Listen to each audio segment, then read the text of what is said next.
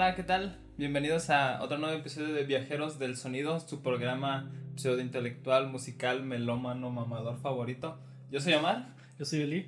Y hoy tenemos un episodio especial, aquí siguiendo también con la temática un poquito heavy que ya tenemos con el Lightbulb Sun.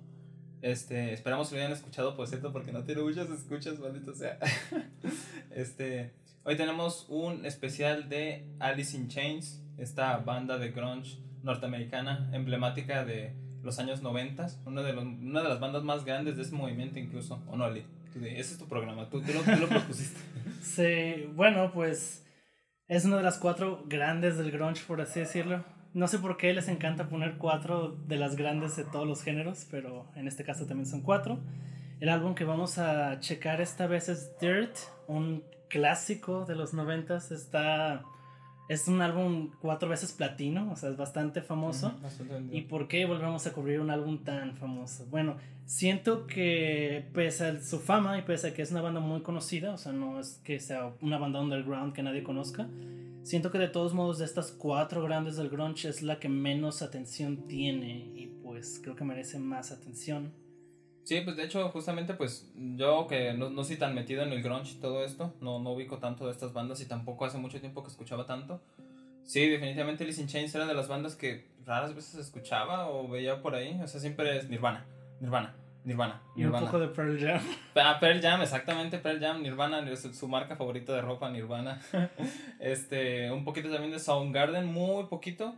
Y por ahí de vez en cuando mencionan Alice in Chains o algo por el estilo. Es que a lo mejor y sí pegó dentro del foco mainstream, pero de cierta manera no terminó como que quedándose tan, no sé, como tanto en la memoria colectiva como lo fue Nirvana. Supongo que tiene que ver también con el hecho de lo pesados que eran. Por ejemplo, yo creo que en, en, en lugar de escuchas, obviamente además escuchada más mainstream era Nirvana, después Pearl Jam, después Garden y, después, y hasta el final de Sin Chains. Y si te das cuenta, también Nirvana es la más como ligera de esas cuatro bandas y Alice in Chains es la más pesada. Entonces, como que tiene, tiene ese sentido. Porque Garden aunque también son muy heavy, tienen muchos singles, muchas cosas que también son bastante soft. Entonces, creo que se, se nivela más en ese sentido. Em, Hace poquito cuando, cuando estábamos pensando este álbum, investigando y todo esto, me acordé demasiado del meme de Black Hole Sun que me habías mandado de Oh, you're gonna make me come.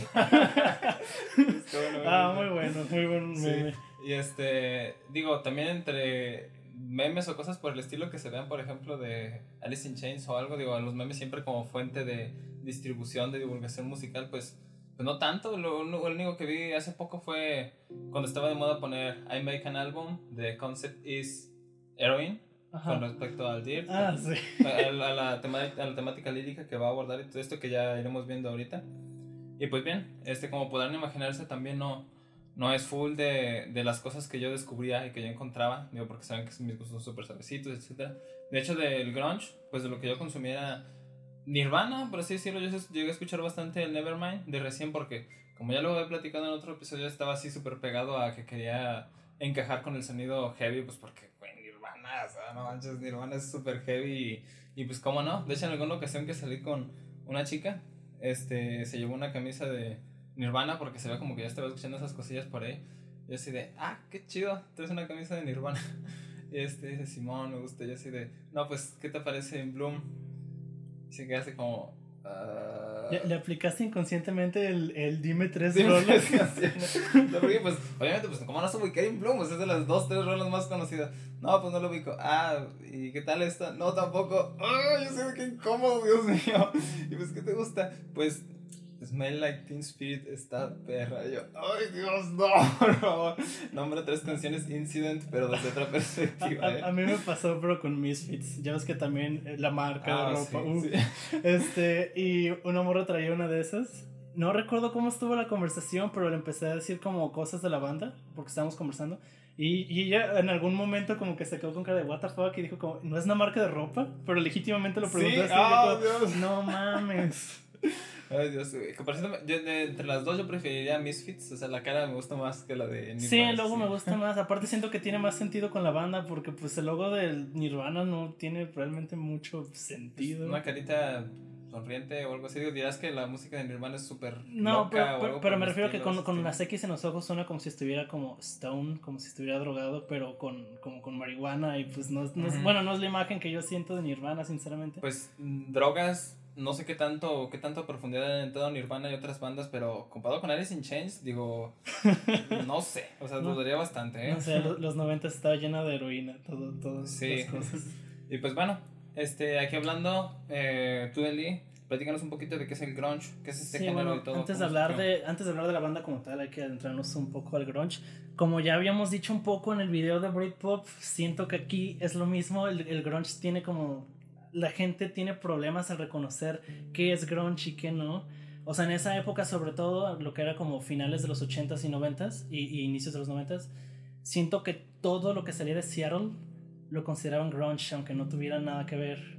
O sea, supongo que dentro de un movimiento, si lo quieres ver así, podrías decir que sí, pero musicalmente, pues. Es que no, no, no era tanto como el Britpop, porque el Britpop era casi como de si sale de Inglaterra, ya es Britpop casi, casi entre Por, por eso, pero era, Acá era como bandas que no tenían nada que, que ver con Britpop. Incluso vi- ve- Sí. he visto gente que clasifica Radiohead como Britpop. Así, Sí, así favor. como lo habíamos comentado. Y aquí también hay gente que pues clasifica bandas que ni al pedo con el grunge. Pero es que también aquí hay que ver el hecho de que el grunge, que es un sonido un poco más definido que el, que el Britpop, porque es un sonido, no solo un concepto, Ujú.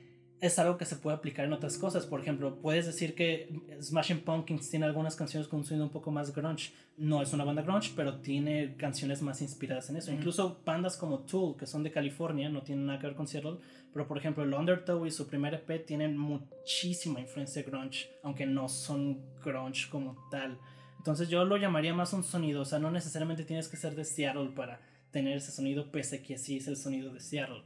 De Sí, hecho, ahí tienes, pues, por ejemplo, gente como Eddie Vedder, que ni siquiera es de Seattle, el tipo es de Illinois, está más cerca de Chicago como Billy Corgan que de, de esta gente en, Ah, nice. en Seattle, o sea, Sí, dicho, aquí justamente hay que hacer el paréntesis con The Smashing Pumpkins. Yo justamente lo mencioné bastante como si fuera grunge como tal, pero no, o sea, está dentro del sonido, tiene características y todo esto, pero no es puro como el de Alice in Chains o como el de, este, no sé, Pearl Jam, inclusive. sí, es que en esa época era difícil, pues, no tener la influencia de, de- del grunge, porque era grandísimo en, en los noventas en Estados Unidos, pues era lo que se escuchaba.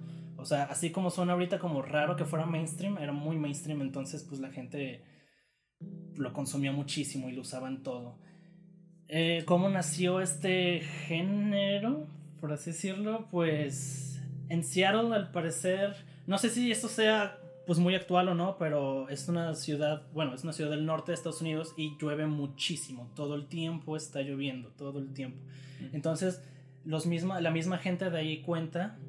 Por cierto, hay, hay un documental muy bueno sobre esto, pero no recuerdo el nombre. De hecho, entrevistan a gente de la escena. Y esta gente cuenta que pues no podían salir a hacer absolutamente nada porque todo el tiempo estaba lloviendo y era un ambiente pues bastante depresivo. Todo el tiempo estaba gris, todo el tiempo estaba lloviendo, o sea, no podía salir para nada. Entonces lo único que hacían era quedarse en su casa y tocar cosas, o sea, tocar instrumentos o, o, pues solo estar en su casa deprimidos. Ajá. Y de hecho por ese tipo de climas, de problemas de clima, es que no había tampoco casi bandas, casi no había bandas que fueran allá o festivales de música. Entonces, pues aunque salieran es como, güey, no hay nada que hacer, no hay nada, no hay nada que ver. Sí, de cualquier forma. Entonces, gracias a esa, por toda la, pues, solicitada demanda que había, empezaron a surgir muchísimos grupos, bandas locales de Seattle y empezaron a hacer este movimiento. Ya había algunas bandas consolidadas como Melvins, que es básicamente la inspiración de... de, de mu- o sea, es, es un pilar muy grande para el sonido grunge. Es un sonido como muy sucio, o sea, pesado o no muy pesado, depende de la banda, pero es un sonido como sucio. Sí, o sea, y justamente ju- su- sucio no precisamente a lo mejor en cuanto a elementos noise o cosas por el estilo, digo, esto no sonaba a Sonic Youth o algo por el estilo que estuvieran haciendo por la época, que si bien Sonic Youth de cierta manera terminó como que mm, adelantándose, influenciando algo del sonido grunge y todo esto, no sonaban así de ruidosos o algo por el estilo de Confusion is Sex o algo, no digo, no, no, sí, no, es que no, era como ruido que no fuera parte de la música, sino como que era que la música sonaba como sucia. O sea, comparándolo un poco con el metal, por ejemplo, eh, eh, Metallica, porque era como pues, un poco más cercano a la época. Metallica suena pesado eh, en esa época. Pero suena como pues definido, o sea, donde suenan los, los acordes con distorsión, a donde suenan los palm mute. Y siento que, por ejemplo, en el grunge suena más como todo todo abierto, sin tanta limpieza, sin tanta como construcción, como pues eso, más sucio, más raw, por así decirlo. Sí, en cuanto a la producción y también recursos por ahí, ¿no?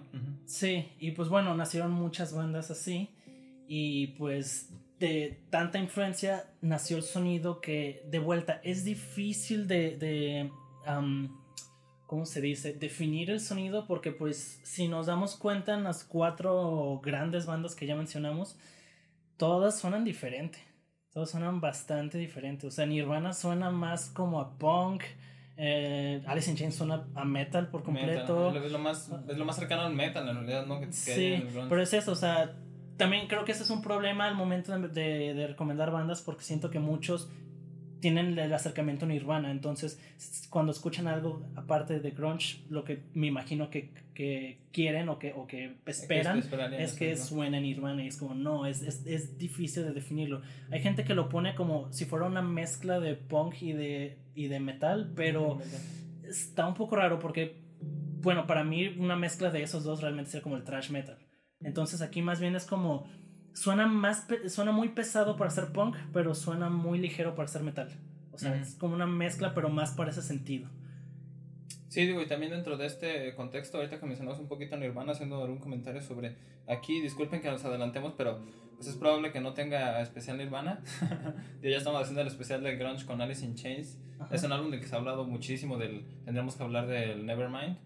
Y este, aparte de que pues no somos particularmente fanáticos de Nirvana, eh, tanto de nuestros gustos personales como a lo mejor y objetivamente a lo mejor y podríamos decir algo al respecto, no nos vamos a basar tranquilos. Sí. Este, pero pues eso sí, digo, ellos tienen su mérito porque popularizaron de mucha manera, o sea, y, y, ayudaron a que se diera a conocer muchísimo el sonido grunge, aunque no, no hayan sido principalmente los que los hayan inventado y que aunque algunos les, lo intenten poner como de esa manera, como de un pedestal gigantesco de Nirvana, no es todo para el grunge o para el sí. Sí, eso es un problema. O sea, realmente lo que hizo Nirvana fue hacerlo mainstream, hacerlo totalmente como que se escuchara aquí y en China.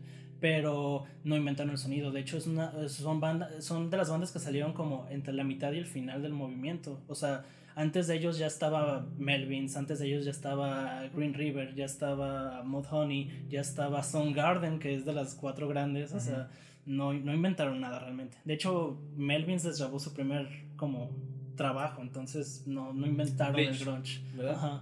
No sé si Bleach o un EP, tiene un EP antes, ¿no? ¿O no? No estoy seguro, fíjate. Yo, yo ubico el Bleach como su primer disco. Ah, entonces creo que, no, sí, el Bleach es su primer disco, pero no sé si tiene más material antes. Entonces, o es el Bleach o, o es otra cosa, pero el chiste es que este Buzz Osborne quería, quería producirles algo a estos güeyes. Bueno, ya quitando eso de, en medio, pues. Sí, o sea. este sonido como medio punk y medio pesado. También aquí, aquí radica mucho la influencia de las bandas que, tenían en ese tiempo. Por ejemplo, las bandas que se, iban más a lo heavy metal, como son Garden Alice in Chains, tenían, se notaba muchísimo la influencia de, de Tony Iommi, de Black Sabbath, sobre todo en las guitarras. Tienen riffs muy a lo Black Sabbath, muy, muy a lo Black Sabbath. Y en casos como Nirvana, pues se nota más influencia de punk y otras cosas. O sea, yo normalmente definiría, o sea, se nota mucho que Kurt o, pues, los miembros en general de Nirvana eran, se basaron mucho en sonido como de Sonic Youth y de Pixies y más tarde un poco en Mudhoney porque suena totalmente a eso, la verdad. Sí, tengo que creo, que citan muchísimo a Pixies. Nirvana, sí, muchísimo a Pixies como sus influencias pues muy cercanas. Sí, se nota. Y pues todas las bandas que mencioné fueron antes de ellos, entonces yo creo que sí se basaron un poco en eso. Te digo, sí, yo creo que si las juntas, pues sí suena eso, la neta. Entonces... Digo, se, va notando como ese, esa evolución musical, o sea, donde terminan desembocando como las corrientes musicales de los ochentas. Digo que, de cierta manera, como que es inesperado que hayan llegado a un público tan grande y tan mainstream en la juventud, especialmente porque este, digo, tomando en cuenta de la música tan synth pop y todo lo que se hacía en, en los 80 sobre el punk, el post-punk inclusive, este, y la música disco, o sea, era como, y de repente explota este movimiento gracias mm, de cierta manera también a MTV y de todo esto que terminó dándole una identidad a la juventud, ¿no?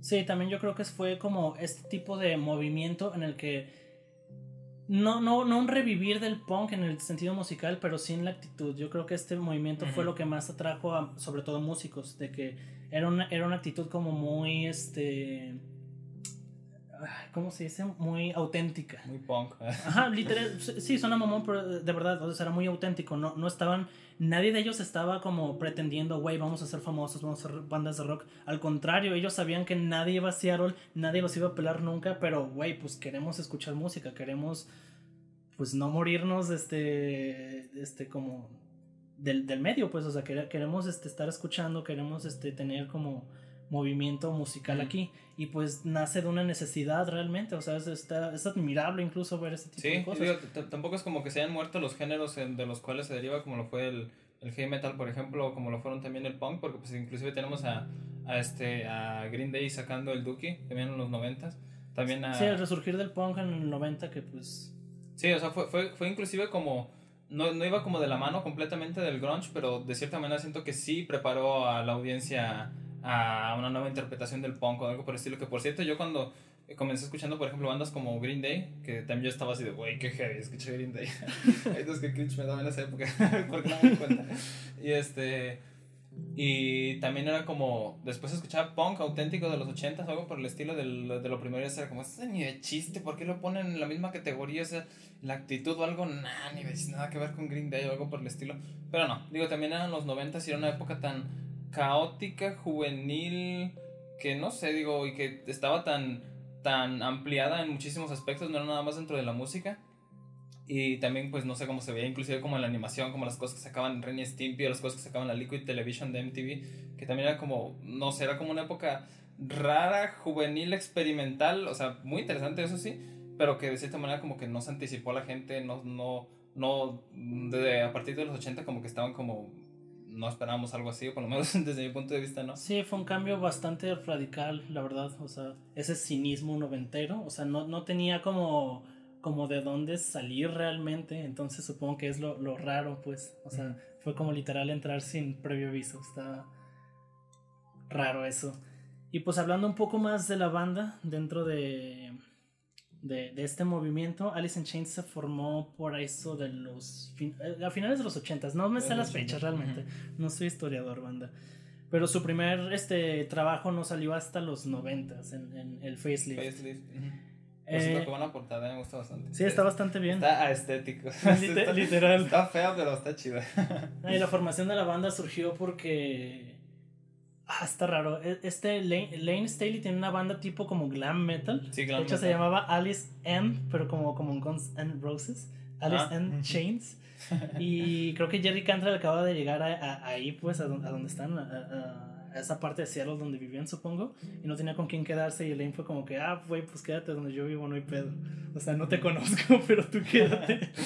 Y ahí se empezaron a conocer. Y aunque, aunque Jerry tenía su propia banda, terminaron como uniéndolas no sé de dónde sacaron el sonido, supongo que es porque lo que venía se venía haciendo en Seattle, pero pues sí es un cambio muy drástico de glam metal a, a, el grunge que terminaron haciendo. De hecho, es, es, un caso chistoso, se me hace mucho como eh, Pantera también que inició siendo ah, como glam metal y terminó siendo metal pesadísimo, metal. Inclusive contemporáneo Alice in Chains y todo esto. Sí, de hecho eran, amigos, pero bueno, eso, ah, ya, eso ya es después. Y también, también que, tengo entendido que eran amigos de, de ¿cómo se llama? De Slayer, de algunas otras bandas por ahí, no sé sí, si es, es que por alguna razón eh, hacían muchos tours más que con bandas de pues grunge con bandas de metal de hecho. O sea incluso su segundo bajista lo sacaron de una gira de Ozzy Osbourne. O sea era el bajista de Ozzy ah, Osbourne y, se, sí y también parte de, de, la canción sin título ya me estoy adelantando hablando de las canciones pero de la canción sin título sí es donde se escucha gritar I'm the Iron Glad si no me equivoco. Sí I'm ah. Iron Glad. Lo, lo, canta el vocalista de Slayer. De Slayer verdad sí es como de ok o sea, y nada más para un interludio de 30 segundos, que es lo que dura un minuto. está, bien raro. Y bueno, en este primer álbum eh, se ve bastante, o sea, es, música bastante bien hecha en el sentido de que pues está bien formada y es lo suficientemente popular, o sea, lo suficientemente como buena comercialmente para que vendiera muy bien el álbum, o sea, toda la primera mitad de ese álbum es como muy singles tras single, tras single, tras single. Y la segunda mitad es como más experimental con otras cosillas como... O sea, no experimental de, en el sentido de musicalmente, oh, voy a hacer ruiditos o cosas así, sino experimental para la banda, como que se nota que todavía no sabían exactamente qué querían. Porque de hecho este álbum suena un poquito más entre, o sea, más cercano al heavy metal Más, que al grunge. sí, no sé, se podría considerar más como heavy metal, en realidad. Sí, es que pues por ejemplo, rolas como Sea of Sorrow suena totalmente heavy metal más que grunge realmente. Sí. Entonces está, está raro. Y se nota también muchísimo la influencia de Black Sabbath en rolas como Love, Hate, Love. Es muchísimo. Esos riffs como muy, muy, muy cercano al Doom Metal, sin ser Doom Metal obviamente, como Black Sabbath. Y bueno. Ujú. Entonces digo que es, más que nada esas influencias venían para Jerry Cantrell. Ah, sí, es que Jerry Cantrell era básicamente el la cabeza de, de, de, de la banda. El guitarrista componía todo e incluso escribía varias letras. O sea, las letras eran entre Lane y Jerry, pero la música, pues básicamente todo lo hacía Jerry Cantrell. Considerando que todos ellos están a lo- a como a la edad de 20, por los 20 en este álbum, es pues, bastante reconocible todo lo que hicieron. Sí, digo, y también ya también del contenido lírico, ahorita lo veremos del Dirt y todo esto, adelantándome. Este, que por cierto, wow. no sé si ya podemos hablar del Dirt, ya después de esto, ¿tienes algo que comentar del, del facelift o no? Mm, Pues no realmente, aunque de aquí viene una de las ruedas más famosas, Men in the Box. Mind the Box. Pero pues no, no hay mucho que decir. O sea, simplemente les fue muy bien con este primer trabajo y pues ya estaban firmando para, para segundo álbum. Que de hecho solo tardó dos años en salir de diferencia. Ujú. Y uff, el Dirt. El Dirt. Cuatro veces platino, ¿qué se puede decir de un álbum así? Digo, a mí me, personalmente, pues como saben de mis gustos, no me gusta demasiado el sonido heavy todo esto, batallé para agarrar la onda, para estarlo escuchando y más que nada en estos últimos días, para pues prepararme para el programa y todo esto. y eh, pues terminé gustándome bastante. Digo, inclusive te, puedo guardar varias canciones y puedo decir, wow, tiene un contenido lírico que me resulta interesante desde el punto de vista de, de cómo trata el concepto de las adicciones, aunque no sé si tú dime si es un álbum conceptual o no. Es, es que es la cosa, o sea, no es, eh, los mismos miembros de la banda han dicho que no es conceptual, aunque sí tiene como pues muchas cosas este que podrían, o sea, muchos conceptos se comparten, pues. Por ejemplo, de parte de Lane, pues casi todas las rolas son de adicciones y tengo entendido que Jerry no quería que el álbum fuera solo así, entonces puso otras sí. rolas que de hecho sí rompen con con la con el concepto eh, completo. Musicalmente sí creo que es muy orgánico en el sentido de que todo sí suena como lo que es. No hay una rola que digas, güey, esto no suena nada como Sí, el álbum". ajá. Y líricamente, aunque no todos de drogas per se, sí creo que toda la temática se mantiene. O sea, es una temática oscura que trata no solo de adicciones, sino como de la muerte en general. Entonces Sí, creo son que... como de todos los sentimientos, interpretaciones negativas que se le da con respecto, autodesprecio, Ajá. suicidio. ¿no? Es, es una cosa así que dices, wow, o sea, en cuanto al contenido lírico. Y que digo, no es como que nunca se explore este tipo de contenido o algo por el estilo en, en las letras. Digo, en el, en, creo que fue en el 67 cuando se publicó de Velvet Underground, a Nico haciendo una canción sobre heroína, Heroin, por ejemplo, mi canción favorita sobre adicciones. Y este, ta- tantos años de diferencia y todo esto, no suena para nada a algo que para empezar no, no es ni de cerca de Velvet Underground las influencias de ellos, pero con un contenido lírico muy distinto, muy, muy enfocado en, en la mente del adicto, no en hablar justamente de la, de la droga, que en este caso es la heroína. Sí, no, y aquí hay que también ponernos en contexto de que, o sea, tiene estos temas pesadísimos, literal, pero a veces casi ni sutiles en el sentido de, de un drogadicto, pero de, de heroína, alguien que se inyecta, incluso creo que menciona tal cual la acción de inyectarse en algunas partes del álbum.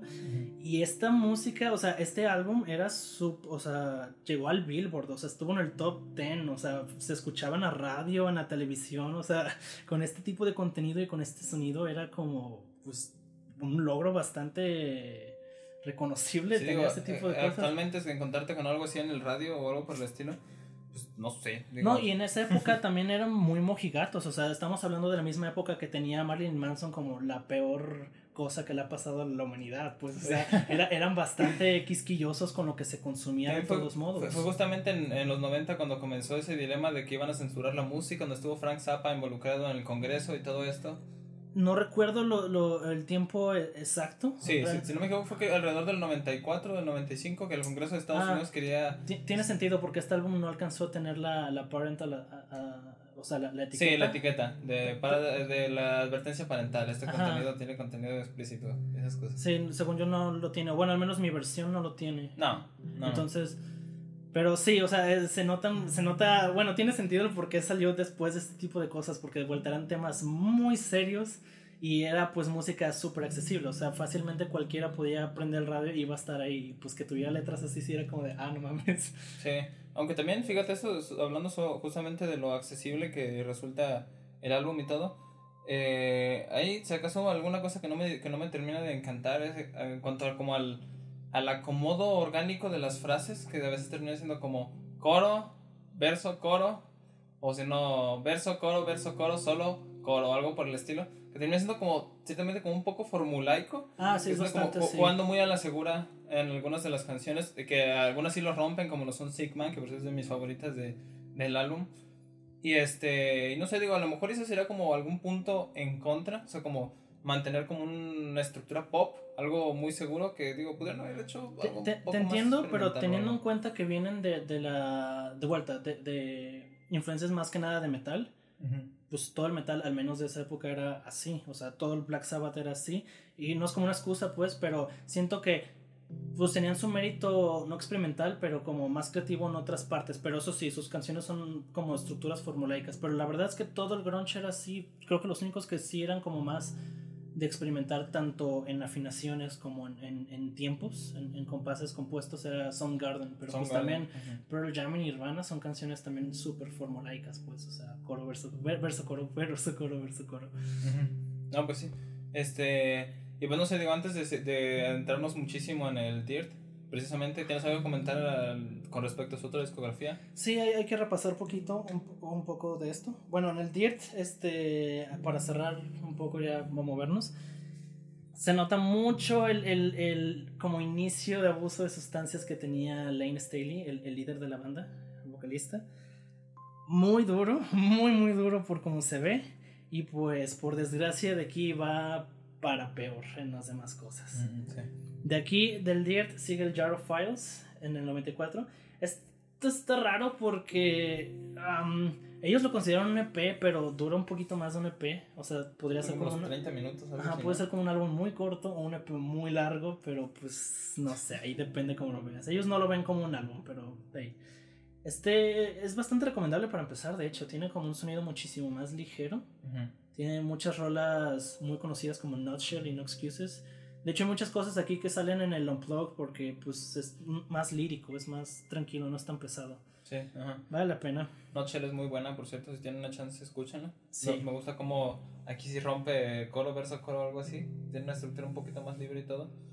me gusta bastante, sí. ¿Sí? aparte, yo soy amante de lo más tranquilo, eso así que pues está bien. Sí, aunque no habla de adicciones como tal, pues sí, no son, no son letras de todos modos como muy alegres.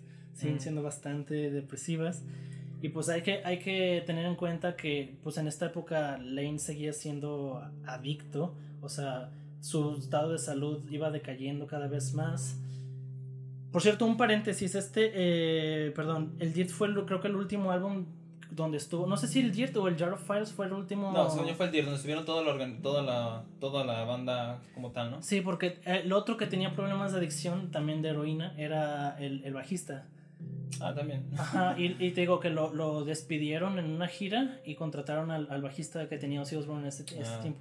No me acuerdo cómo son los nombres. Creo, creo que el bajista original se llamaba Mike Starr. Mike Starr, exacto. Y, y, el nuevo se llama Mike también, pero no me acuerdo cómo se llama. Que ya no es nuevo realmente. De aquí para el Real siguió con Alice in Chains hasta, hasta ahorita, pues. O sea, y aparte los dos eran así, tipos con cabello largo y chino. Entonces era como creo que mucha gente no, no lo notó. no lo sé. Eh, bueno, el, estado de salud de, de, Lane seguía cayendo bastante, seguía bajando de peso. Para esto también él tenía una, una novia que era como el amor de su vida, que también era adicta. Entonces ahí van todavía más problemas y más problemas. Y digo, todo esto también aquí siguiendo con, con, tu paréntesis sobre Lane. Este, y también indagando un poquito en su biografía, en su vida y todo esto, que se ve tan como tan atormentado por el pasado que tenía en cuanto a la relación de sus padres. Entonces, que él, él mismo llegó a contar sobre el efecto que tuvo el divorcio y los pleitos y aparte la adicción que tenía su, su mismo padre. Ah, sí. O sea que termina como arrastrando él de cierta manera, termina repitiendo la historia de su padre y todo eso, que a quien, a quien tengo entendido que después volvió a reencontrar y fue como de, ah, vamos a drogarnos. este, pero pues, ok, o sea, bien por él.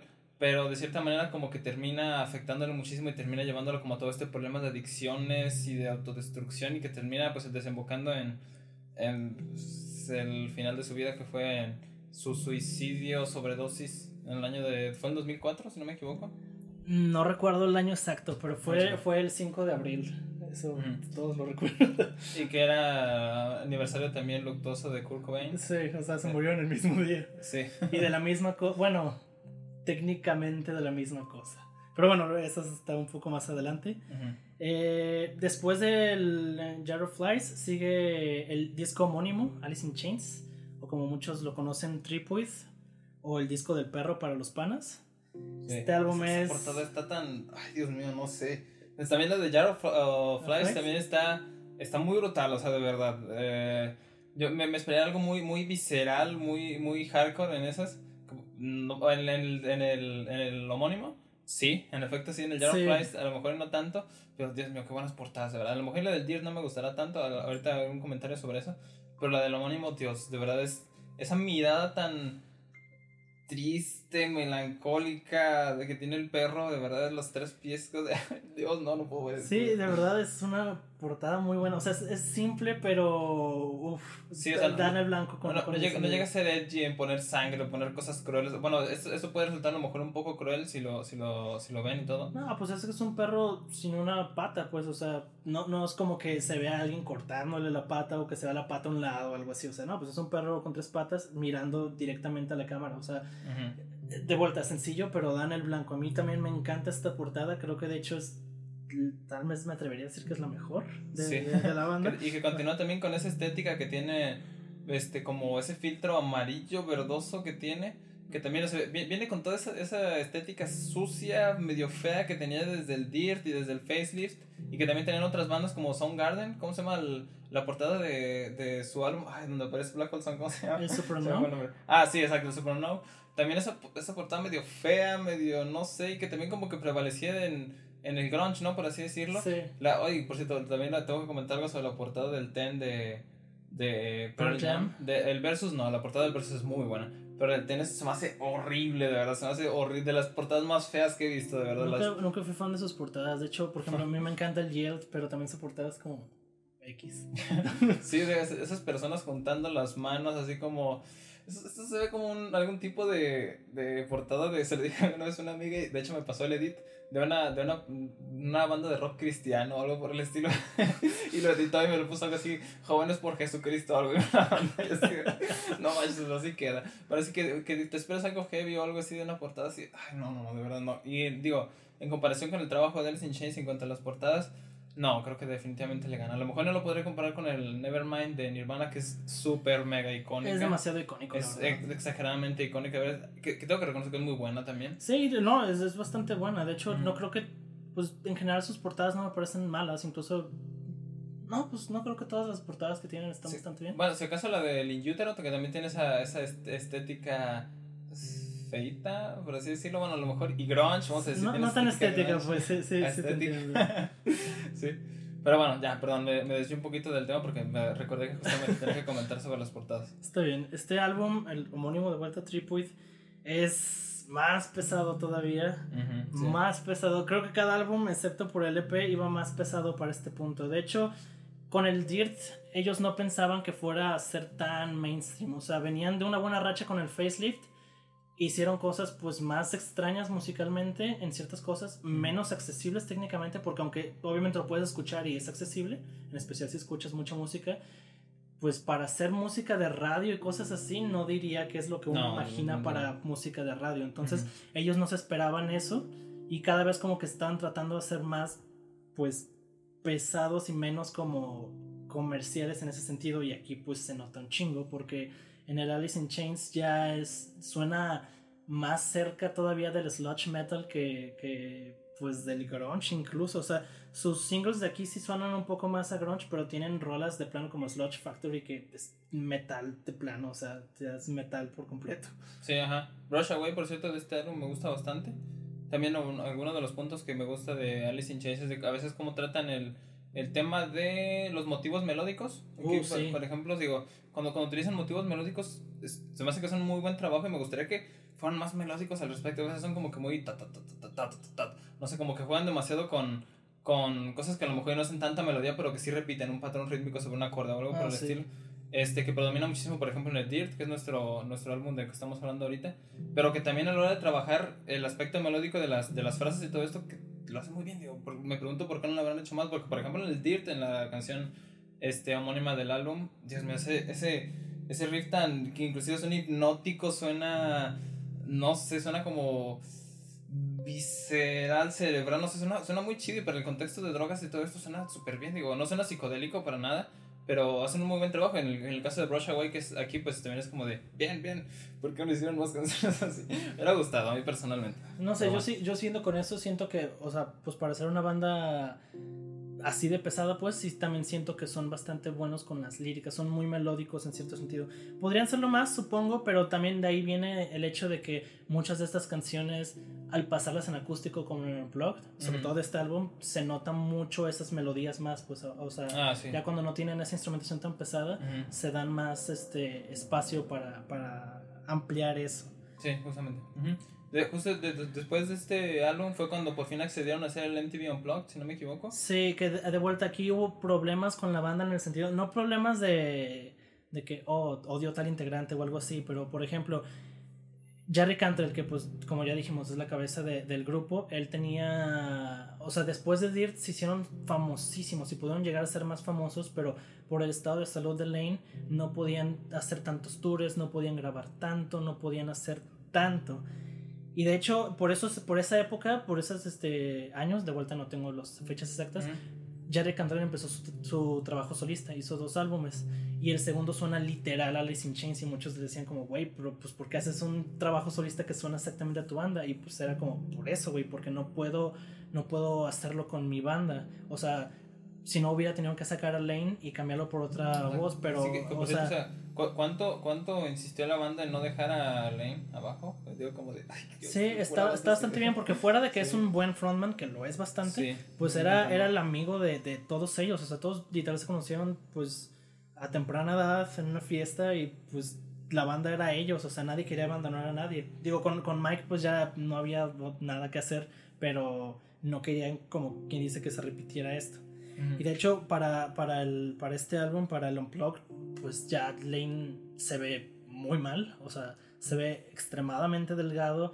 En algunas cosas se puede ver como, pues no sé, no, no demacrado per se, pero sí se ve en un estado de salud. Pues, Digo, pues se tuvo que llevar lentes de sol para hacer una, un evento en cerrado y aparte tiene guantes, tengo que se estaba inyectando en las manos o algo por el estilo que termina como de... Sí. Pues ese grado, de llegar a ese grado, digo, por lo menos pudo hacer el, el MTV Unplugged, pero por lo menos pudo seguir trabajando con esto.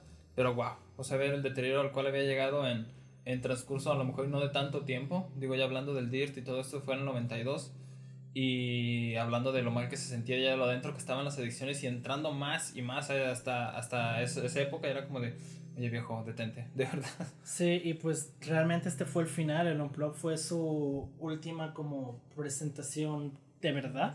O sea, grabaron un poco después. No, también tuvieron una presentación creo que en, en Texas o algo por el estilo después del Unplug. O sea, tuvieron alguna presentación todavía después del Unplug, pero así fue, presentación fuerte como tal. Sí, o sea, importante es a, eso que me refiero. O sea, y sí, de, de vuelta, pues trabajaron en eso y grabaron otras dos canciones, pero pues de vuelta, esto fue como lo último muy, muy, muy, muy importante que hicieron.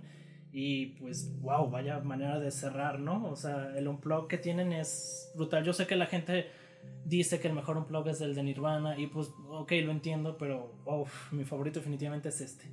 Muy, muy bueno. Sí, es favorito de muchísimos también. E, e, e, este, este tipo de cosas hacen notar eh, la calidad musical de la banda, o sea, fuera de, de, vuelta los riffs pesados, la distorsión, porque todas las rolas acústicas, o sea, y, la lección que, que, para muchas fue como, ¿por qué elegir? O sea, tiene una versión acústica de Sludge Factory, que es como, es una rola que si tú escuchas en el álbum dirías como, no creo que deberían poner esto en un álbum acústico, y suena muy bien.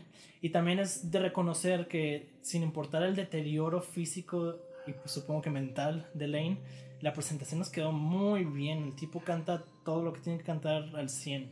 Suena muy bien. Sí, aparte también, o sea, como ese, como esa solemnidad que guarda Lane a la hora de estar cantando y todo eso, o sea, se ve tan serio, te se ve haciéndolo de verdad, o sea, a pesar de que, de que tenga un problema de drogas y todo eso, no llegó drogado, no llegó borracho, algo por el estilo. Sí. Digo, y termina tomándoselo en serio, es como de, ay, viejo. Sí, pues incluso en, en las rolas donde toca guitarra, toca guitarra y, lo- y toca bien, pues no se ve como que tenga un problema al hacerlo ni nada. O sea, se ve Sí. que sí se tomó muy en serio esto y pues sí, qué manera de... aparte, si no me equivoco, lleva pintado de rosa el cabello o algo por el estilo. No, no, no, nunca entendí si era realmente que venía del cabello pintado o, O si era eran la las luces. Ajá, nunca Ah. entendí eso porque he escuchado ambas cosas en comentarios, entonces no estoy Ah, seguro de Bueno, eso. si alguien sabe, déjenlo en los comentarios, por favor. ¿Quieres decir algo más del unplug? Pues no, a mí me gusta bastante. Sí, en efecto está, está chido. Este. Digo, se me hace muy, una- un acierto muy, muy bueno que tuvo MTV todo esto con la producción de los MTV Unplugged. Sí, este, bastante, bastante. Sí, digo, y no, tengo entendido que ellos no se esperaban tampoco que fuera a ser un, un segmento, una programación que fuera a gustar tanto, pero salieron cosas muy buenas. Dar una reinterpretación a todas esas bandas como lo fueron Nirvana, Pearl Jam, Kiss inclusive. Sí. O sea, y, y ver que aún, aún, aún fuera de sus sonidos siguen sonando bien, que esté en un, en un ambiente más íntimo, por así decirlo. Inclusive por aquí esta, esta presentación fue en un teatro. O sea, Ujú. el de Alice in Chains y la- las demás también era como de... Sí, sí, las demás también eran en lugares por el estilo, ¿no? Sí. Tengo entendido, o sea, y lograr que algo así funcione con artistas tan heavy y todo es como, wow, o sea, qué bien. Si Sí. pueden tener una checada los demás son blog. Sí, como dices con lo íntimo, pues no, no eran como que se estuvieran paseando en el escenario, cosas así, literal, solo están sentados cantando y uff, sí, sí que cambia todo, todo la, el ambiente, pues, pero para bien, está bastante bien. También es algo que yo recomendaría mucho para empezar, si no ubicas bien a la banda, pues esta es una forma muy práctica de iniciar, ¿no? Porque tienen canciones de toda su discografía y pues más accesibles porque son acústicas. Después de esto, la novia de Lane Staley muere de sobredosis. De hecho, para, o sea, ya estaba muy mal porque ya se estaba prostituyendo por, por drogas. Ya estaba a un punto sin retorno muy culero. Y pues cuando se muere su novia es cuando Lane así de plano se pierde por completo. O sea, el, el tipo se, se aisló en su departamento, no quería ver a nadie, no veía a nadie y pues se, se quedaba ahí literal como ermitaño jugando videojuegos y drogándose. O sea, llegó hasta el punto de perder todos sus dientes. eh, de hecho, o sea, para ir a comprar cosas, este, le, le pagaba a los empleados para ir de noche, para que no lo vieran, para que no lo vieran en ese estado y asustar a la gente. O sea, llegó a, a puntos súper malos. De hecho, las últimas dos canciones que les digo que, que, que grabaron juntos, o sea, Alice in Chains con Lane, fue Died, que es una canción que le dedicó a su novia, sobre su muerte obviamente, y otra que se llama Get Born Again, las dos muy buenas por cierto, y hay mucha gente que dice que hasta suena, que suena, o sea, suena diferente porque suena que no tiene los dientes, pues, Oh, o sea, wow. como que cambia el sonido de su voz un poco por eso, bueno, de su Ujú. pronunciación supongo. Sí. Eh, no tengo forma de confirmarlo, pero pues pueden escucharlo y decidir ustedes. También muy recomendables esas dos canciones. Y pues hasta el fatídico día del 5 de abril 2004, si no me equivoco. 2004, Lane muere a los 32 años de una sobredosis de... Bueno, es un speedball que según tengo entendido es una mezcla de cocaína y heroína. Y pues si saben un poco de esas cosas, pues la cocaína es una droga que te acelera muchísimo y la heroína es una droga que al contrario, entonces supongo que juntas ha de ser una bomba en el corazón bien durísima. Curiosamente fue lo mismo que consumió Cobain cuando, cuando decidió hacerlo y después dispararse con la escopeta mágicamente. Sí, ya, ya se sabrán ese, ese, ese super misterio alrededor de la muerte de Kurt Cobain, paréntesis, todo esto. Que en efecto a mí se me hace interesante, muy interesante eso que pasó, pero.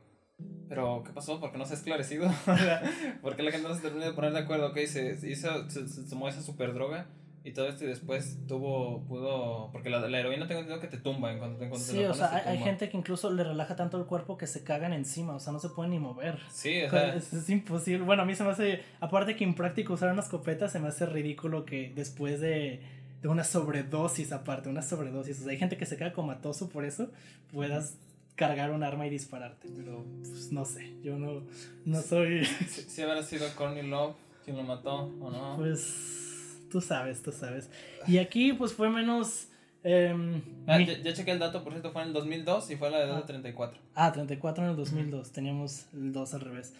Bueno, la muerte de Lane no fue tan mágico mística, pero fue bastante culero en especial porque pues fue, fue mucho tiempo el que estuvo pues mal y mal y yendo peor y peor. O sea, ya, ya para esa altura, cuando murió su novia, ya ni siquiera lo está, ya no estaba intentando salir, pues ya solo estaba esperando morirse básicamente.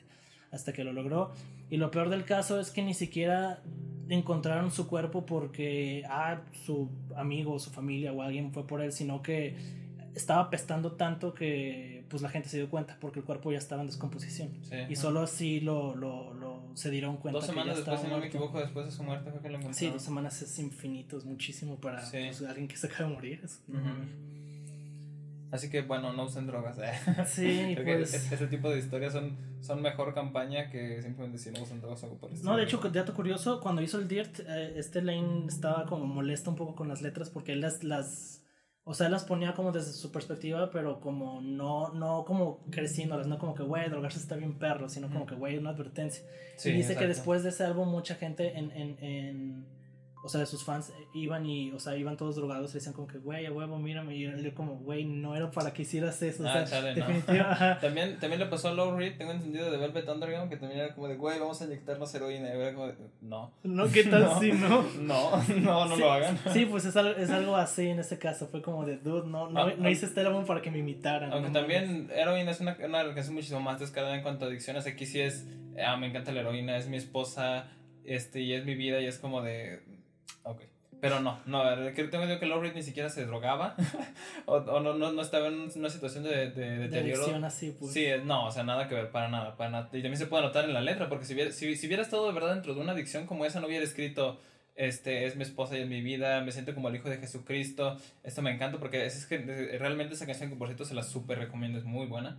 Este, y no, o sea, para nada, no, no creo que de verdad hubiera sonado así. Sí, pues si te pones a ver las letras de, del Dirt, suena realmente como, pues, legítimamente alguien adicto. O sea, no, no suena como tratando de convencerte, pero tampoco suena diciendo como que, uy, son súper malas, no los consuman, como un policía o algo así, sino suena como realmente alguien que en diferentes etapas del álbum está como de que, no, si está bien verga, deberías verlo desde mi perspectiva, a otras donde dicen, no mames, esto está de la verga, me quiero morir. O sea, Sí, se nota la transición, pues, por eso también supongo que tiene más sentido que la gente le diga como conceptual, aunque no lo sea. Sí, ajá. También investigando sobre esto y hablando y investigando un poquito sobre más canciones que trataron sobre adicciones y todo esto, creo que con tanta acidez, o sea, difícilmente mm, pude encontrar, o sea, de verdad y tan- de una manera tan personal, o sea, de verdad que llegue a hablar sobre tu- su deterioro, sobre su autoestima y sobre, sobre todo lo que estaba causando todo esto, difícilmente, o sea, el contenido lírico de verdad es es difícil de superar a lo mejor o no lo sé pero Sí. pero va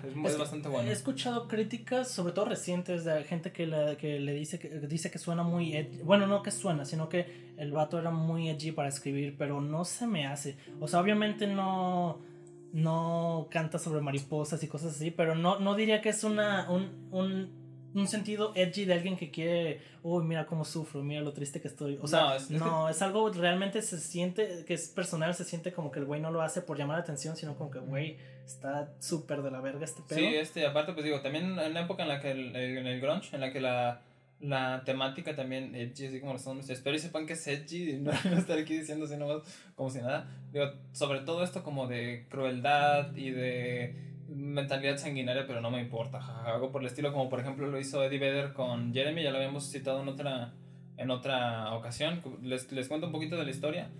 Este, Jeremy era un niño callado, retraído, no hablaba con nadie. Este, un día llega a la escuela y se pega un tiro enfrente de todos y pues ¡ah! y pues todos traumatizados, la mamá quedó trauma una una con un trauma gigantesco encima y fue como este, de hecho, justamente creo que digo que la mamá de, de un proceso un proceso legal algo por el estilo contra Eddie Vedder Sí, porque es que- est- estaba violando por completo el a lo mejor el bueno no, no estoy en contra que se escriba en contra de puedes es arte y puedes hacer lo que tú quieras en realidad pero aquí está como pisando demasiado el mal gusto de verdad en la Sí, o sea, de plano usar el nombre del niño ya era como, güey, qué pedo. es el título en serio Sí, ya- o sea, es Ajá. como, no manches. O sea, yo tampoco tengo ningún problema con alguien, o sea, haciendo lo que quiera, pero pues, güey, pudiste hacer esa misma rola usándolo en, en, términos generales y no especificando lo del niño. De todos modos, todos iban a saber que era basado en algo así. Sí, exactamente. O sea, no, no, era, no había necesidad. Pero bueno, en este caso, como dije, no se me hace que sea como edgy de solo quiero, o sea, como quiero romantizar mi, mi depresión, sino más bien, o sea, sí suena como una advertencia como de, güey, no hagan esto, ¿no? O sea, sí, exacto. Está culero. ¿Tienes algo que comentar con respecto a lo que queda de la discografía? Porque nos perdimos muchísimo. De, ahorita me acabo de acordar que estábamos checando la discografía. Ah, es verdad. Este, bueno. un paréntesis sobre la vida de Lane. y terminamos hablando de Pearl Jam otra vez. Bueno, ya que terminamos este, con, con el último álbum con Lane, que fue el Unplugged, después de su muerte tardaron muchísimo. O sea, el Unplugged fue como en el 96.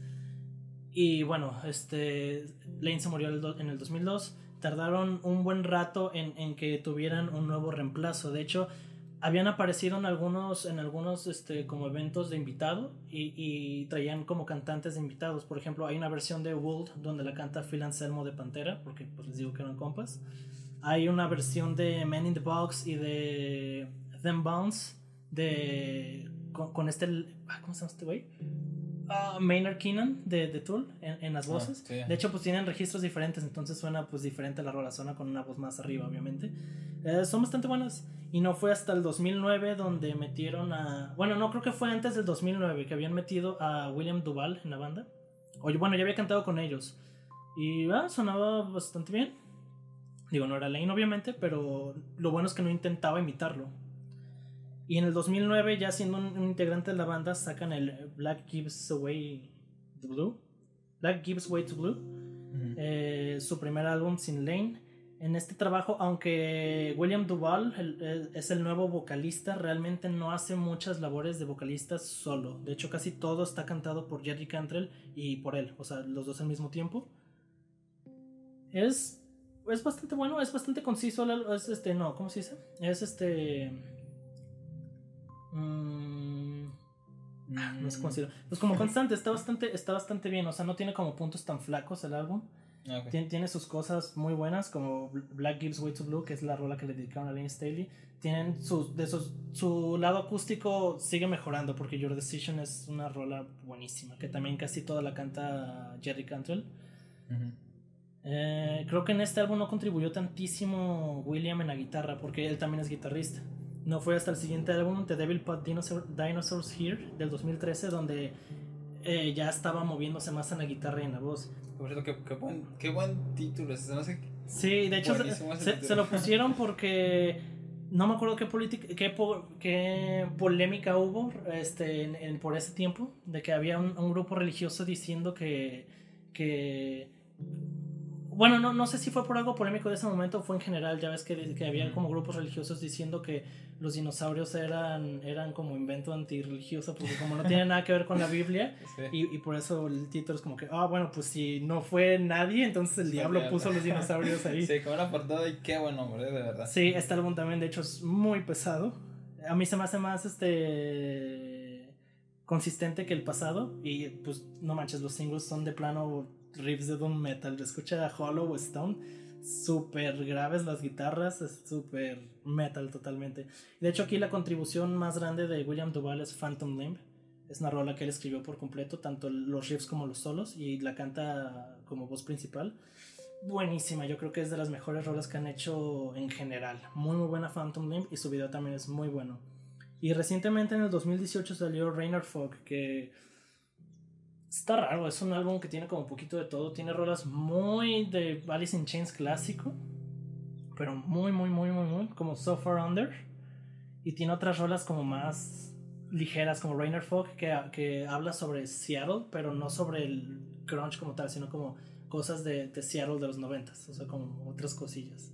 Como por ejemplo en el video sale una cerveza con patas, o sea, como, como un este Ah, qué chido. ¿Cómo se llama? Una botarga. Y, bueno, yo no sabía, pero alguien puso unos comentarios del video como que, ah, bueno, para lo que no era de, de Seattle de esa época, había infinitos comerciales con cosas así como patas, o sea, como un objeto con patas. entonces, ajá. Qué chido. Entonces eran referencias a eso. Y pues estos álbumes yo recomiendo más el, el Devil Put Dinosaurs Here, pero pues la verdad no han decaído mucho en su sonido. O sea, suena, podrías decir que suena un poco repetitivo, como más de lo mismo, pero no diría que tienen un álbum como terrible o algo así. O sea, si te gusta este sonido, pues no, no tienes mucho que perder con, con los demás álbumes, la verdad. Sí, yo también tengo que confesar que estos tres últimos álbumes, sí, definitivamente son los que no escuché. Sí, no escuché de Alice in Chains. No te preocupes, mucha gente tampoco lo hizo. es que eh, primero pues ya está fuera de su trabajo puramente clásico. Sí, Si, si, bien este último yo lo había visto en muchos charts que todos comparten de sus Last FM, lo veía muchísimo. Yo pensaba que era de post-rock o algo por el estilo. Ya vi que era de Alice in Chains y yo, ¿what? pero, pero es así, así de que me pusiera a escucharlo por el estilo. No, siento que lo descubrí un poquito tarde y yo, yo, yo, me, siempre me acerqué más hacia lo clásico de Alice in Chains. Sí, y esto pues realmente ya no es tanto grunge, o sea, las partes como pesadas suenan muy a metal y las partes acústicas suenan como entre pues blues y un poco, o sea, no country, pero se nota mucho la influencia de Jerry Cantrell en el country, que pues es como sus influencias más grandes, el metal y el country, entonces sí se siente más así. Y como el otro, el otro miembro que contribuye mucho a la escritura, que es William Duval, también tiene esas mismas influencias, pues, o sea, se nota como más eso, pues. Ok. Bien. Y ya, ya hablando del Dirt, ahora sí. Rola por rola. Rola por rola, ok. El, el Dirt abre literal con un grito en Ten Bones. Qué manera de iniciar un álbum. Sí, es una canción concisa de dos minutos y medio, pero uff Sí, es exageradamente buena, de verdad, es muy buena. Fue la primera que me gustó a la hora de estar escuchando todo esto, porque de verdad entra, entra con todo, o sea, no es como de, ah, aquí venimos, no, toma. Sí, de hecho, que sea una de las rolas, o sea, pues de los singles, te, te, de vuelta, te ponen en retrospectiva de cómo coño esto era tan, o sea, como mainstream. O sea, empieza con gritos, está pesadísimo, o sea, está bueno, pesadísimo para el género que es. De vuelta, no quiero que alguien venga y diga, es no es pesado, death metal, y me ponga death metal. O sea, pues no, es metal. Pero, por ejemplo, la rola está en afinación de, o sea, drop D, pero, eh, eh, bueno, re bemol, dropeada en re bemol. Y, uff, sí se siente. Aparte de que todo, todo, todos los versos y coros son como puros, puros, este, progresiones cromáticas. De hecho, eh, todos los versos son, este, re bemol al aire, re, este mi bemol mi o sea tan ah, tan tan tan tan tan tan o sea está muy muy bien construida esta esta, esta canción. Y pues en, en, las melodías vocales aquí para explicar a futuro porque lo hacen muchísimo Alice in Chains tiende mucho a, armonizar este sus voces por cuartas justas porque el, guitarrista Jerry Cantrell también es, es, como pues es muy buen cantante entonces él es como el, el, cantante secundario o, o el que hace coros y normalmente lo usan para, para armonizarse, como dije. O sea, aquí se, están armonizando todo. También fue un, sello muy distintivo de Alice in Chains, en realidad, de, de, cómo se armonizaban vocalmente. Aparte de que su sonido heavy y todo eso, tenían esta como distinción, en realidad, a la hora de cantar. Sí, lo que son las voces, pues tienen como esta pared de sonido por las armonizaciones. Y la verdad está muy bien. O sea, de vuelta, es muy reconocible porque casi siempre usan cuartas, pero uff, qué bien queda, qué, qué bien. Se complementan muy bien las voces. En esta, en esta canción habla pues básicamente sobre morir. Creo, creo que en esta época, aparte de las adicciones de, de Lane, eh, Jerry Cantrell tenía, estaba pasando por un proceso de depresión porque su madre se acababa de morir y había como muchas cosas. O sea, por ejemplo, también ver a sus amigos estando mal por las drogas. Creo que este tipo se, se volvió, no sé si alcohólico o, era adicto a pastillas, no estoy seguro. Y pues aquí está hablando de eso como de cómo todos se van a morir y van a terminar siendo una pila de huesos. Noten esta, este pesimismo. sí, o sea, que, que el álbum el que, que, el álbum entre diciendo eso es como, ok. Sí, ese es el mundo de las drogas, así que bienvenido. la siguiente rola es Damned, Damned River, que creo que está inspirada en una pelea que tuvo Jerry Cantrell con el baterista. Sí, justamente. Digo, esta, esta canción es...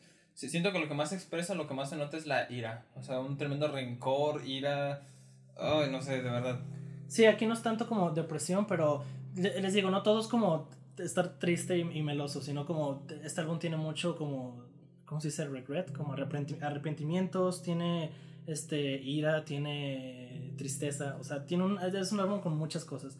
En este caso, pues la lírica no es como muy, muy profunda, pero, uff, los riffs de esta rola están muy buenos. Esto es como su, su su versión más hard rock en ese sentido. Tiene riffs muy bien hechos. Sí, más hard rock. cosas cromáticas de vuelta. El solo está muy bien. Se pasa por todo el mástil. Muy, muy, muy bien. Muy buena canción. No hay como mucho que decir a nivel profundo, pero vale la pena. es, aunque no es un single, tiene la calidad de uno, la verdad. Luego sigue Rain When, Rain When I Die. Aquí de vuelta es una, es una canción que habla sobre muerte. Como, como podrán verlo, casi todas las canciones que, que, que, de las letras que escribió Jerry son básicamente sobre muerte y de las que escribió Lane son básicamente sobre, sobre adicción. Sí. Entonces, Sí. es, es eso. Este, este sí fue un single, tengo entendido, ¿no? No, creo que no. No, a ver, te echo con dato.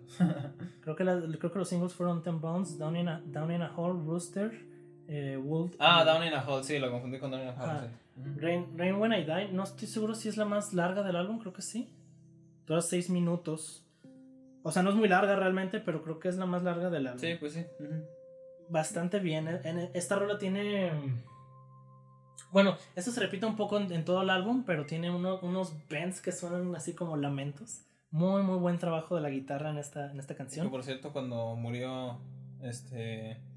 Ay, se me fue su nombre. ¿Quién? Este. El vocalista. ¿Lane? Lane. ¿Cómo se me olvidar? Lane. Me, recuerdo demasiado a Serial Experiments Lane. pero cuando Ah. murió Lane, eh, llovió cerca de ese día, pero tengo entendido que el mero día no llovió. Bueno, no sé. ya me ustedes si saben o no, pero según yo, no llovió. Llovió cerca del día que murió. Así Ni, que. no ni idea, pero para, para, para hacer una rola que viene de Seattle que, que se llama Rain When I Die está bastante bien. Me gusta Sí. bastante esto. También me gusta mucho el final porque la rola va, va, va terminando con un este, fade out y cuando ya se, se termina Sí. de ir, vuelve con un fade in y ahora sí se acaba bien. Está muy bien, o ¿Por qué sea. escogieron hacer eso? No A, entiendo. a- a mí me gusta porque, o sea, tú lo piensas como el cliché de que, oh, ok, está el fade out, se va a acabar. Y se acaba y vuelve, entonces como, oh, Sí. nice. O sea, yo- la primera vez que lo, lo escuché que venía el, el fade in otra vez, pensé que le estaban diciendo como, como Sonic Youth, precisamente cuando termina Cool Thing, o no, co- termina, perdón, este Merry, eh, Merry Christ, ajá, y es como el intro de. eh, comienza, eh, empieza el fade out, entonces comienza el fade in ahora sí con Cool Thing justamente, pero no, esperaba algo así, pero no. No, aquí yo creo, bueno, no sé, pero yo creo que lo hicieron, me imagino que por el cliché ese, o sea, lo que tú te Sí. esperas y al final no es. Pero tan, tan típico en los ochentas, por así decirlo, de ese Sí, final que el, se van fa- el fade out es así, super marca de los ochentas. Ujú. Luego de esa rola viene Down in a Hole, el Ahora sí. segundo sencillo y uff, qué rola, esto es así, depresión bien cabrón. Justamente, eh, iba, iba a hacer un comentario sobre la portada ahorita que me acuerdo. Eh, la, la, la actriz que está ahí está down in a hole, literalmente, es un agujero. Literal. Sí, está, está cubierto sobre tierra y todo esto. Este, se especulaba que era la... La La- novia de Lane. Sí, era, era novia, pero no, era una actriz X, algo por decir. Tengo entendido que lo... No, bueno, no X, era una actriz. No, pero no era como famosísima, pues era una actriz y aparte modelo, entonces... Sí, sí, sí. Creo, no, no estoy seguro, pero creo que sale una película de Masacre en Texas, pero no recuerdo cuál. Obviamente de las de, o sea, Alrededor de los no- 90, No, de ¿no? las clásicas, sí, pero según yo sale en una, nomás no me acuerdo qué papel hace, pero Ah. pueden buscar edad. pu- Pueden ver también algunas de las fotografías de la, de la sesión de fotos. Sí, literalmente está el piso, o sea, el piso desértico, y está un agujero, así donde ella tenía que meterse para que se viera ese efecto de que se le estaba como sepultando y toda su suciedad y todo eso. Así que, pues va, desde el apartado Sí. de la portada, bien. Pero Sí, tenía que hacer ese comentario. No, sí, no o idea a lo mejor meterlo aquí, pero va. No, está bien, o sea, y, y, bueno, entiendo el por qué no te puede gustar tanto, pero el concepto se me hace muy bueno, aunque sea. Sí, ajá. Y bueno, la letra, uff, la letra esta, de esta canción es uf, bastante, bastante bien. O sea, los coros, todo lo que dice, down in a hole and I zone of if I can be safe, uff. Sí, pues ju- justamente pues el, el muy directo, no es necesario que nos metamos en estamos hablando de drogas, down in a hole, pues ¿qué Sí, o sea, literal, o sea, lo, lo que dice es eso, de que pues, se está hundiendo en un hoyo y ni siquiera sabe si se va a poder salvar, si se va a poder salir de ahí. Que pues me imagino que era un, un pensamiento constante, no solo de él, sino de mucha gente que se Sí, mete en estas ajá. cosas. Aquí viene aparece la línea de See My Heart, I decorated with- like a grave. Me recuerda el capítulo de Bob Esponja, lo hice con mis lágrimas. Siento que lo hice. Yep. Sí, mira mi corazón, lo decoré como una tumba. Pero bueno, lo siento. Mu- Muy, muy buena rola. Es este, de las más este, como escuchables, porque tampoco es muy pesada. Bueno, salvo por la temática. Después sigue Sickman. Sigman, uff, Uh, de mis favoritas del, del álbum. Ah, hay una historia, no sé si es cierta, de vuelta, donde Lane le había pedido a, a Jerry que escribiera una canción como muy, muy Sí, está en todos lados dicen eso, en todos lados, así que me imagino que sí. Ah, bueno, no sé, es que yo no tuve forma de comprobarlo, solo lo leí y dije como, ok, lo voy Yo a leí en muchos lados. Ah, vale. Y bueno, el resultado fue Sigman, que pues sí suena como muy... ¿Qué bien? Sí, o sea, no, no pesado a lo, a como pesado puerco, pero sí suena como muy en el sentido de más rápida, más este... Ah, ok, ok. Es, los intercambios que tiene, por ejemplo, entre la, la, cortina de gritos que tiene entre la parte de tres cuartos y de cuatro cuartos, es como de, ¡ay, Dios! Sí. O sea, las primeras que escuché fue como de, ¡oh, Dios, qué chido! De hecho, la métrica me gusta mucho es de tan, tan, tan, tan, tan, tan, tan, tan, tan, tan, tan, tan, tan, tan, tan. Muy buena. Sí, eso sí, también por ahí tiene un final de picardía en, las, en el segundo verso cuando termina y cuando antes de volver al cuatro cuartos ta, antes de regresar eso tiene un final de picardía que no, no conserva, al final, ya cuando termina como que lo quieren volver a hacer, pero empieza a subir la voz y no, no queda como el, el, el acorde como en el otro, en el otro final. no sé, aquí me gusta mucho la, la ¿cómo se llama? El, el contraste de, de, de, las, de, las, de los versos con el coro como el coro se hace como más lento y va más, la voz va más como no tanto como no, no, tanto con la agresividad de antes sino más como lamentos de vuelta. Es que la voz de ah, la voz de Lane suena muy como lamento todo el tiempo. Está muy chido eso. Digo escuchan también el título Sigman así que díganme a qué les suena de no sé que digamos de qué se trata esta sí o sea realmente se nota por qué la por qué escribió a qué se refería. Sí este igual pues digo esto de, igual que muchísimas canciones de aquí del álbum conserva ese verso, co, precoro, coro, verso, precoro. Que, no, bueno, mejor dicho, es más como de las que rompe, como le mencioné al principio, como de las que rompe y no se, no se queda tantísimo en coro, verso, coro, verso, coro, verso. Y pues a mí se me hace bastante bien, aparte de que esa interrupción de cuatro cuartos, tres cuartos, se me hace bastante bien. Está chido. Sí, le da bastante a la canción. Y da, después de esa canción sigue otra que rompe con la, con la, ¿cómo se llama? Un poco con la temática del álbum, Rooster es el tercer single de, de, de, la banda. Esta la escribió por completo Jerry Cantrell. O sea, me refiero a que tanto letra como, como música, porque casi toda la música fue de Cantrell. Y esta trata, este, se la dedicó a su padre, que al parecer fue un este, veterano de Vietnam. Entonces toda esta rola habla, habla sobre eso, sobre un soldado que está en Vietnam y solo quiere volver a casa para ver a su hijo. sí, el, apodo de Rooster, tengo entendido que se lo habían puesto allá y lo conservaron en su familia, así como Rooster. Sí, básicamente es gallo. Sí, ajá. Este, me, me, gusta mucho cómo comienza porque da esa impresión de que va a ser una canción tranqui y de repente truena y es como, ay, no, nada que ver. Y aparte ese coro, Dios mío, es, buenísimo, de verdad. Sí, la, no, la, la verdad, toda la, la, letra, las alegorías, cosas se me hacen muy chidas. Este, también fue otro de los singles. Como eso de las, las balas gritan, o todas las veces que dice como, Dios, por favor, permíteme volver. O sea, está muy, muy verga. Después ya sigue otra vez con el. ¿Cómo se llama? Con la temática del álbum en Junkhead. Uf, Junkhead. Aquí, aquí más bien lo hace como desde la perspectiva, yo creo, de. Bueno, o sea, del drogadicto, pero no tanto lamentándolo este, sino como de. contestando a, a, a críticas, por así decirlo, a prejuicios. Porque aquí hace muchas menciones a a la, gente que solo critica a los junkies, pero nunca se ponen como en su lugar, nunca entienden, o sea, el por qué. O sea, no tratan, no tratan de, de, ser como empáticos, pues, o sea. Sí, aparte, de, aquí viene una de, probablemente la frase, mi frase favorita de todo el álbum de You can understand a user's mind, but try with your books and degrees. Ah, sí. de, de, cierta manera es una alegoría a los psicólogos y todo esto. No sé si habrá intentado tener algún tipo de seguimiento o algo por el estilo, pero así como de nada, nadie me entiende. Solo, solo un drogadicto entiende a todo drogadicto, algo por el estilo. Es como pues, kinda. O sea, hay muchas partes en esta canción que me gustan. Sí. También, también esa, ese pedacito donde termina un, Creo que es cuando termina un solo y dice eso de Are you happy? Because I am man. Pues está muy chido. Nice. Sigue Dirt. mi, Aquí mi favorita personal. Ahora sí, ese ese motivo melódico que sigue toda, toda la canción. Ay, Dios mío, de verdad tan hipnótico, casi psicodélico.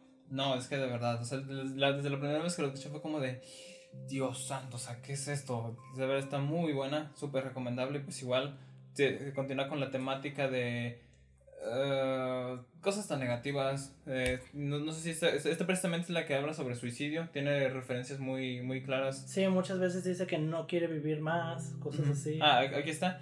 I want to taste dirt. Uh, sticking pistol in my mouth, on my tongue, es como de... Ah, sí. Oh, Dios santo. También por ahí menciona justamente que a los que no les importa vivir no, no merecerían, no deberían estar vivos, algo, pero es como de... sí, o sea, toda la letra, todos los bros son muy pesados. O sea, incluso partes como ese de tú, tú eres, tú, tú eres muy especial y tienes el talento de hacerme sentir como basura. Sí. Bueno, como tierra. Sí. Muy buena rola. Esta creo que sí la escribió, bueno, la letra, este, Lane, suena totalmente Lane. Sí, sí, sí. Muy recomendable de lo que yo más recomiendo del álbum, eso sí. ¿eh? Sí, un dato curioso, bueno, medio tonto, pero creo que es la única canción en Spotify que no tiene las, las letras como sinqueadas. Ujú. O sea, tiene la letra, pero no de esas de que, de que sale como si fuera... Ah, ok. pues no sé por qué será, pero. ok. Sí, está, está raro ese, de que es ese- un- ese pedo. Es un single, digo, siempre las canciones más conocidas son las que siempre tienen. Después de esta canción sigue Godsmack. Esta tiene un este una historia un poco tonta. Hay una, hay una banda, creo que es como metal alternativo o algo así. Se llama Godsmack, que de hecho iniciaron su carrera siendo, siendo una banda de covers, tributo a Alice in Chains, y por eso se llaman Godsmack. Y de ahí como que fueron este, saliendo y dejaron de ser tributos a Alice in Chains y empezaron a hacer su propia música. Sí, ajá. Pero. Según yo, no una, no, no es una referencia a banda, ¿o sí? Según yo sí, pues se llama eh, igual y ellos, ellos habían dicho que era por... ¿No? No, tengo entendido que no, no lo es. En Oh. alguna entrevista creo que sí lo había dicho este Jerry Cantor que no. ¿Pero Jerry o...? Tengo entendido que. Voy, voy a checar el dato ahorita mismo. Ah, ok, no, bueno, yo, yo, yo lo digo por... Por la banda, precisamente, ¿no? Ajá, o sea, No. la banda fue la que agarró el nombre de la, de la canción, pues. Este. No, tengo entendido que no. Léelo de abajo. Oh, nice. O sea, hace más bien la referencia a los overdosis, el lenguaje coloquial. Ah, sí, sí, sí. Sí, sí, pues es, es también la misma referencia que hacen, pero... Como según yo, eh, esta banda había iniciado como con tributos, creí que era por eso. No, no, Entonces no. olviden el dato. Eh, eh, control Z.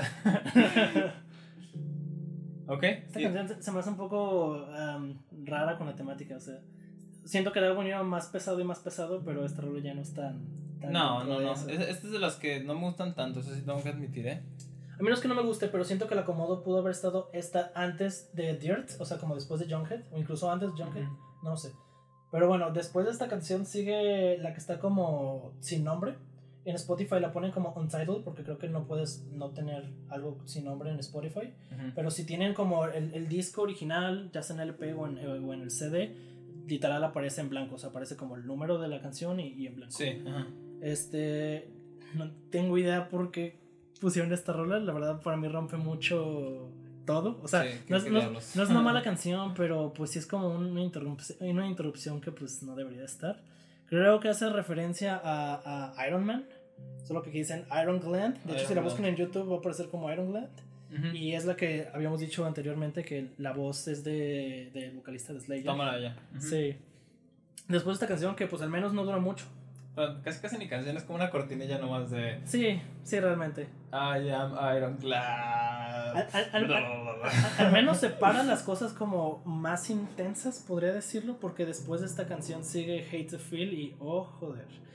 Esta canción es, es como cuasi biográfica para Lane.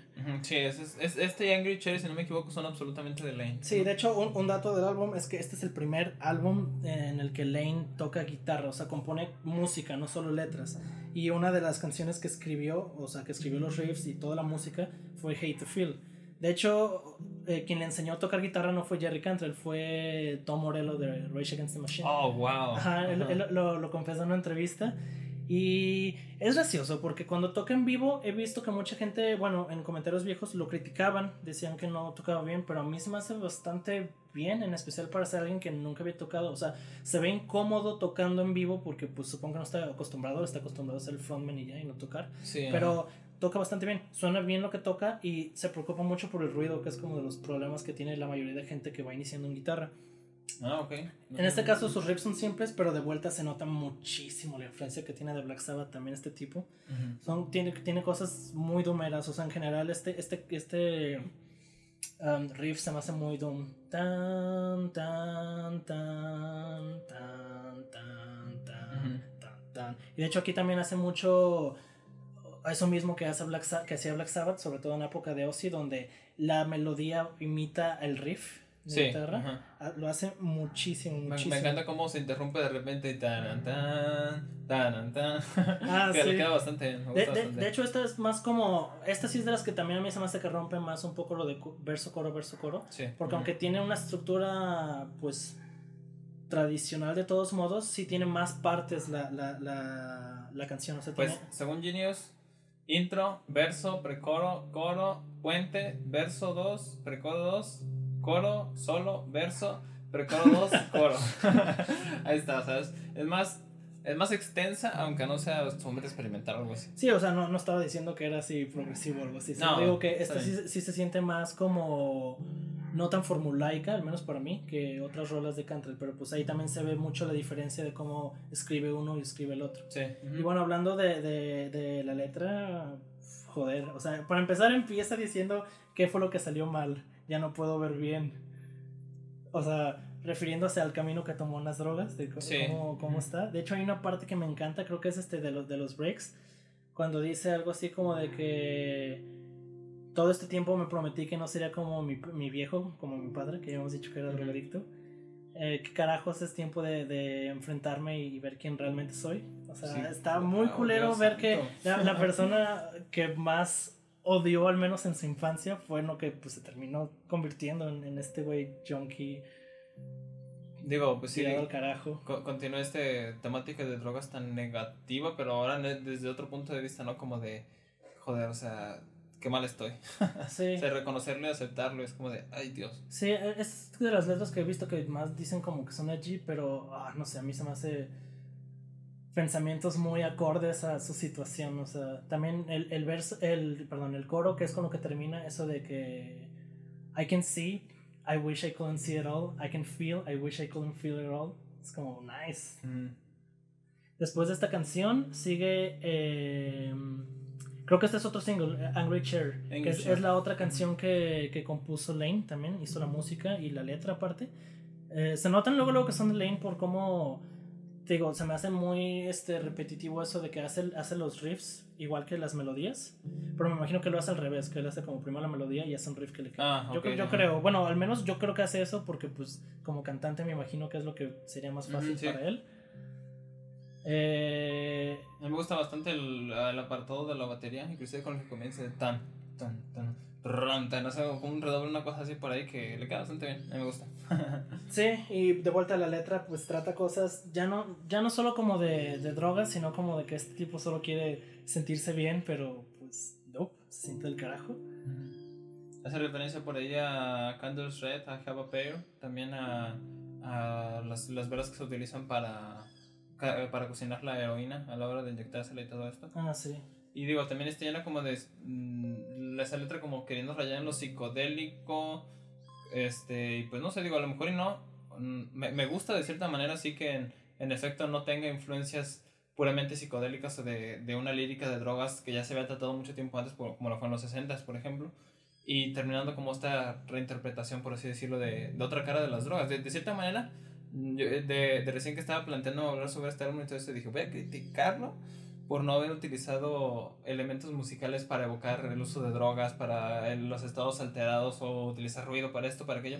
Pero de cierta manera me gusta un poco más así porque es como su perspectiva, de cierta manera. No, no va a volver a ser lo mismo del rock psicodélico y, y digo, qué bueno que no tus influencias. Sí, no, y realmente aquí no creo que, es que no creo que usen la misma temática sobre drogas, por ejemplo, uno, uno es como los efectos de las drogas y, y cómo me están llevando, o sea, cómo se siente, y aquí es más bien como el aftermath de eso, como que, ok, ya me drogué y ahora me está llevando el carajo por esto.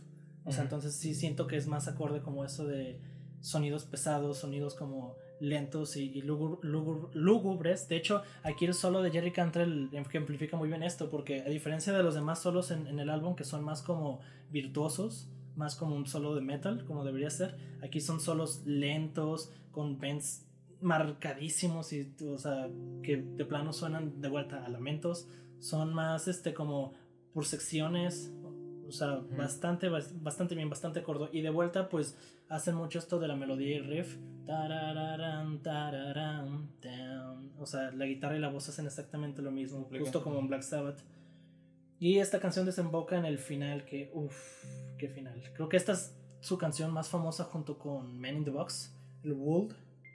Esta Ujú. canción se la dedicaron a, a un amigo suyo que acababa de morir, el, el vocalista de hecho de Mother Love Bone, otra banda de, de, de Seattle, de, de grunge, de Andrew la Wood. época. Andrew Wood, ¿no? Ajá. el tipo también murió de una sobredosis.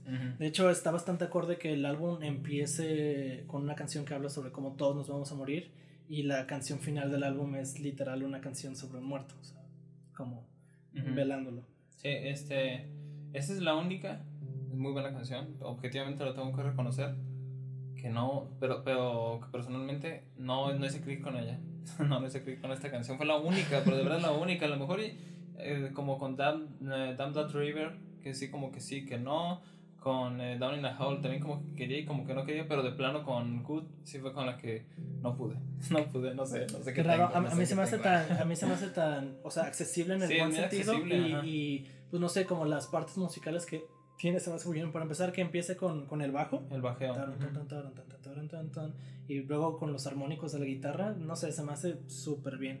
El solo está súper bien trabajado, los versos, todo está muy bien. Aparte me encanta aquí cómo funcionan las voces de, de ambos, ¿no? De que empieza, empieza cantando Jerry Cantrell y después lo, lo, lo interrumpe Lane sí, en los versos. Uf, muy, muy bien. De verdad no entiendo por qué no te gusta, pero... No sé, o sea, de verdad no, se fue que sí, a lo mejor no sé si de a veces de estar tan cansado de escuchar todo, llegaba este como, ya, ya.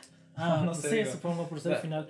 De hecho, incluso, o sea, si no quieren como escuchar todo el álbum, o si no les convence, escuchen el principio y el final y, y, a ver qué les parece, porque creo que encapsulan muy bien todo el sonido del álbum. Sí, exactamente. Yo les recomiendo, como ya se los había dicho, Dirt, si pueden, por favor, escúchenla, Dios mío, escúchenla. Este, escuchen también Rooster, por favor. Down in a Hole, muy buena también. Y pues no sé, digo, tú, tú eres seguro que recomendarías absolutamente todo. sí, hablando de que no, no puedan acceder en realidad a este sonido, porque si no vienen, si, si no están de cierta manera como que acostumbrados o no vienen de, de algo que de verdad esté cercano a esto, pues les puede resultar a lo mejor un poco difícil de escuchar. Sí, de vuelta creo que es como pues la banda más inaccesible de, de esas cuatro grandes. No es que no sea accesible, sino que simplemente pues no tiene como partes tan poperas, supongo. O sea, porque hasta Soundgarden tiene sus canciones más, pues pop, en el buen sentido, de sí, sí, en el buen sentido. Pero esto fue Dirt. Okay, Uno de los pues mejores álbumes de los 90, un pionero incluso, creo que en varias revistas sí salía como de los mejores álbumes de, de, de la década incluso. O sea, sí, ajá. Es, esta es la obra cumbre de Alice in Chains. Hemos escogido esta, esta elección para hablar justamente sobre el grunge, sobre una, digo, todo este sonido tan heavy y todo esto. Este, llevamos racha, como les dijimos, con, también con el, con el otro, que a lo mejor no era tan pesado, no, ni de cerca tan pesado como este. No, ni de cerca, pero de los 90 igual. Sí, digo, igual para que chequen que qué variedad. si tienen alguna recomendación de algún tema que les gustaría escuchar, díganoslo. Ya tenemos página de Facebook, por fin, sea, ya tenemos página de Facebook. Después de semanas. sí, síganos, síganos como viajeros del sonido, déjenos un comentario. Este, ¿qué les parece? Si alguna cosa les gustó o no les gustó, recuerden que pues es en parte pues mucho un comentario personal no todo esto tan, tan, tan así como que somos la Biblia, somos personas súper conocedoras, mega, sabemos de todo esto, pues, pues sí sabemos, de cierta manera sí. Somos el melomanito promedio, no se preocupen. pues sí, digo, este, y sepan también que es como mucha parte de nuestro comentario personal y nuestra perspectiva personal. Este, y pues bueno, esto fue Viajeros del Sonido, espero les haya gustado, yo fui Omar. Yo fui Lee. Y nos vemos a la próxima.